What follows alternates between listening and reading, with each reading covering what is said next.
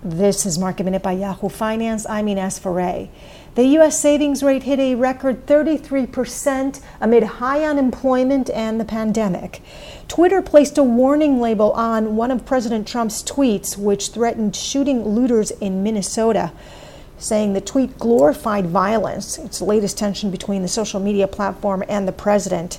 Yesterday, President Trump signed an executive order aimed at weakening social media companies after Twitter noted that two of the president's tweets were potentially misleading.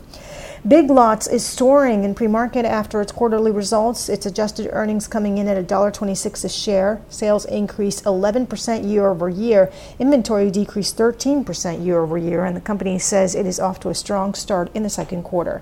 For more market minute news, head to yahoofinance.com.